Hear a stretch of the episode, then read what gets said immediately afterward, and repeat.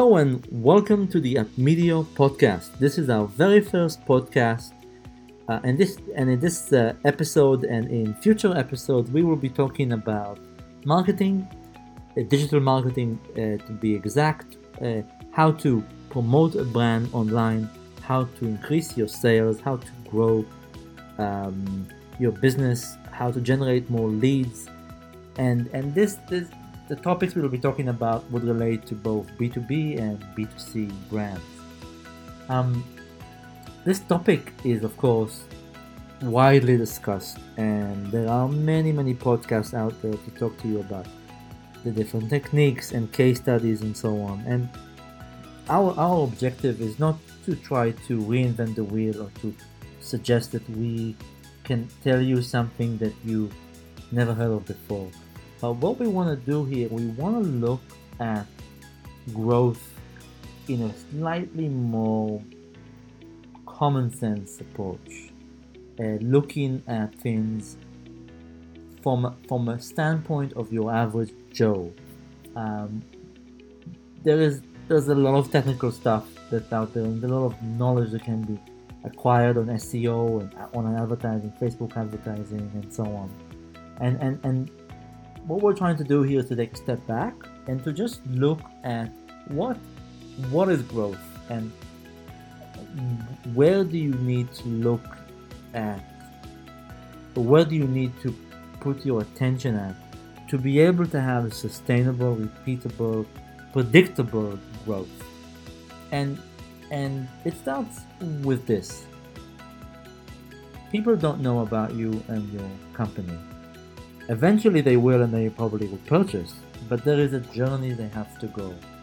The, the journey involves them, first of all, not knowing and then hearing about you in passing and not really caring about it and caring about what you have to offer. From there on, when it is relevant for them, they would be slightly interested and look a little bit uh, at their time, at the phase that's right for them, they will also start to compare your product and service and offering to another one and maybe a few to compare and make a decision on purchasing. Now, this journey um, can take five years for a person to, to, to, to experience. It could take three weeks, it could take three days. And it really depends on what you offer. If you're offering to, if you sell cars, well, people buy cars every five years, seven years, every three years. So that journey that people will have could be a very long one, and you might want to capture them toward the end of that cycle, um, at, at, at, at, the buying phase. But but some things are much more rapid. Um, for instance, coffee shops that they would that people go to. Um, things, perishable goods that they buy and they have to buy them again. Um, and that that cycle is, is much shorter. Um, so mo- most businesses and most people that would listen to this podcast would normally be more on the smaller side, uh, perhaps up to 250 uh, employees in a company, um, and, and sometimes a one-man show. Um, brands of that size even even though they might be very different in many aspects, do tend to gravitate towards marketing to people who are in their buying phase. And and there are many good reasons for that, but but, but that also obviously produces the best results. Um, this this this kind of uh, marketing basically requires you to capture somebody really at the right time. And you, you have to really identify that. The search engine that, that's bing and google and yandex um, are basically the one of the few places where you can actually determine what somebody wants because they tell that to you in a search.